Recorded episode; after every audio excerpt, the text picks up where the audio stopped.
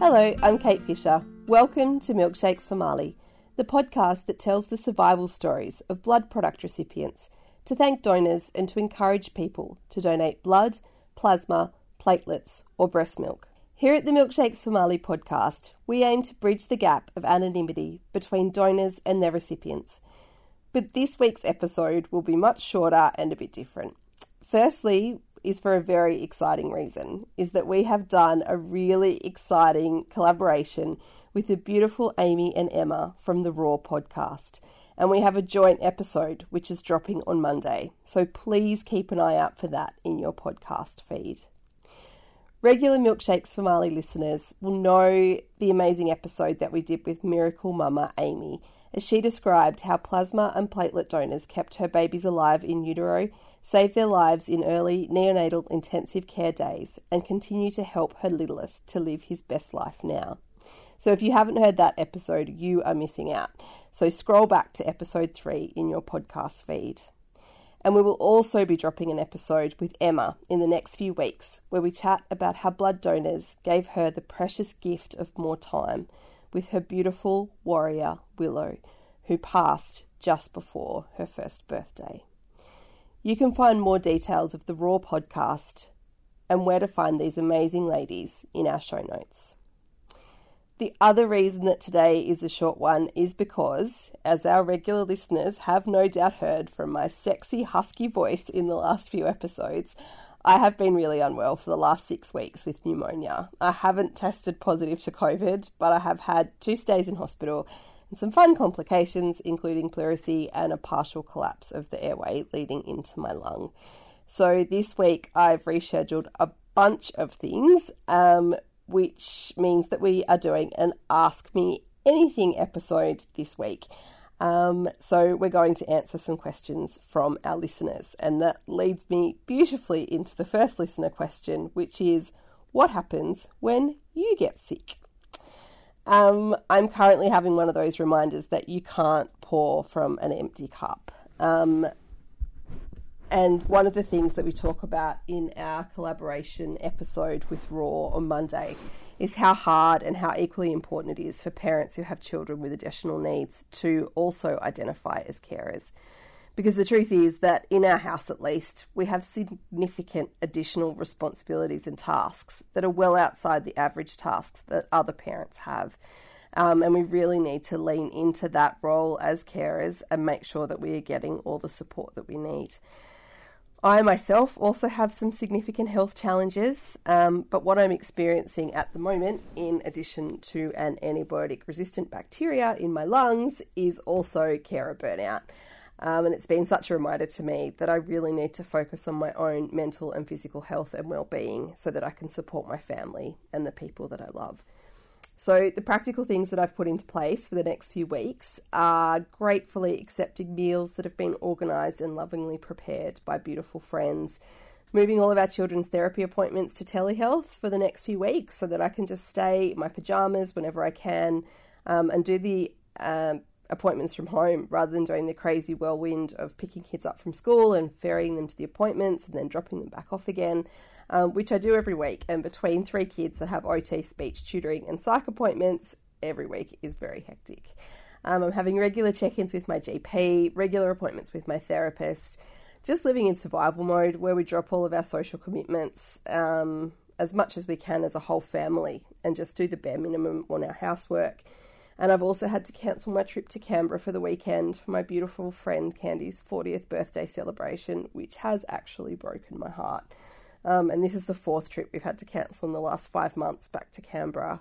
Um, but the best people in my world get it, and I'm so grateful to have those people in my circle. The second question that I will address is one that I have been asked by one of our listeners, and that is how we manage Marley's medical trauma. And look, I feel hugely inadequate when talking about Marley's medical trauma these days because so much of it is managed by her service dog, Paddy, and he takes the bulk of that responsibility these days. Um, but to our listener, Beck, I think the most important thing about this question is that you're actually asking it. Uh, one of the most dangerous things that I've heard people say about medical trauma in young children is not to worry about it because they won't remember it. Um, but any good psychologist or play therapist will tell you that that early response to trauma can really shape emotional development in kids and they're also their emotional resilience and that can impact people for the rest of their lives. So one of the things that we have found the hardest about the medical complexity of all of our children is that we uh, practice very much an attachment style of parenting, and I just couldn't recon- reconcile how I could hold my children down for a traumatic medical procedure one moment and then talk to them about the importance of consent and bodily autonomy the next.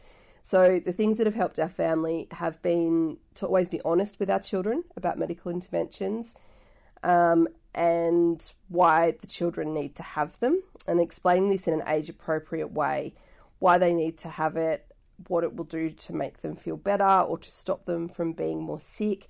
Um, and never ever lying to them about when something is going to hurt. We always tell them the truth about how, if it's going to hurt, how long it's going to hurt, um, and what we can do to be there to support them. Um, it's also really helped my heart to remind my children that we're doing this for them and not to them.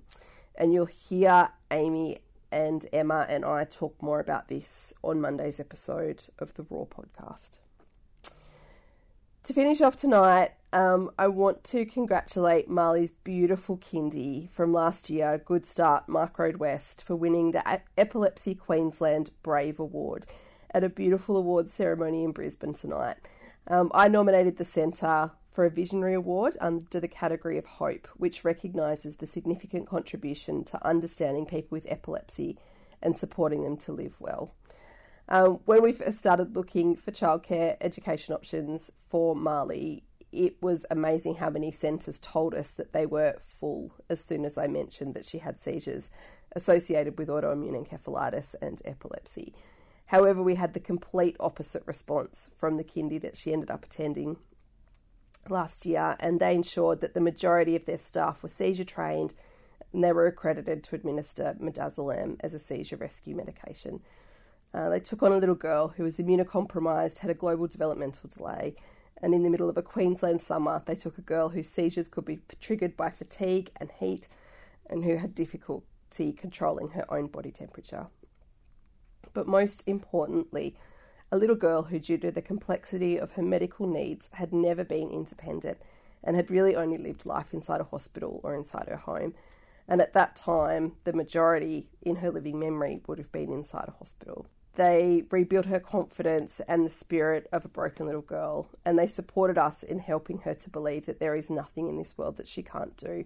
And they helped her to develop a love of learning. When Marley had to say goodbye to them at the end of the year, we gave them all candles, and Marley has one that matches so we can burn them whenever we're all missing each other and celebrate the incredible impact that they have had on our family. I am devastated that my illness meant that I wasn't able to attend the awards ceremony tonight and see them win this award. Um, but as a family, we just offer our huge congratulations and we're so proud to have been a part of this story, and for every family that comes after ours that will benefit from this increased awareness about seizures, and that with the right safety net put into place, there is nothing that kids like Marley can't achieve. And of course, none of this would have been possible without amazing plasma donors. Nothing feels more Australian like the modern demonstration of mateship than donating blood or breast milk and this product being used to keep another Australian alive. Our daughter is still alive today because of this incredible selfless gift, and it is my privilege to create a space for others to tell their stories and to give thanks. This podcast is written and presented by me, Kate Fisher. Marley's dad, my lovely husband Jeff, does our audio production. To make an appointment to donate plasma and other blood products in Australia, please go to www.lifeblood.com.au and we would love it if you could add your donation to the Milkshakes for Marley Lifeblood Team Tally. Thank you for joining us for this episode of Milkshakes for Marley and remember to tune in for our joint episode with RAWR on Monday. If you enjoyed today's podcast, please leave us a review and share this episode with a friend. And as always, I will leave the final word to Marley. Thank you for my plasma.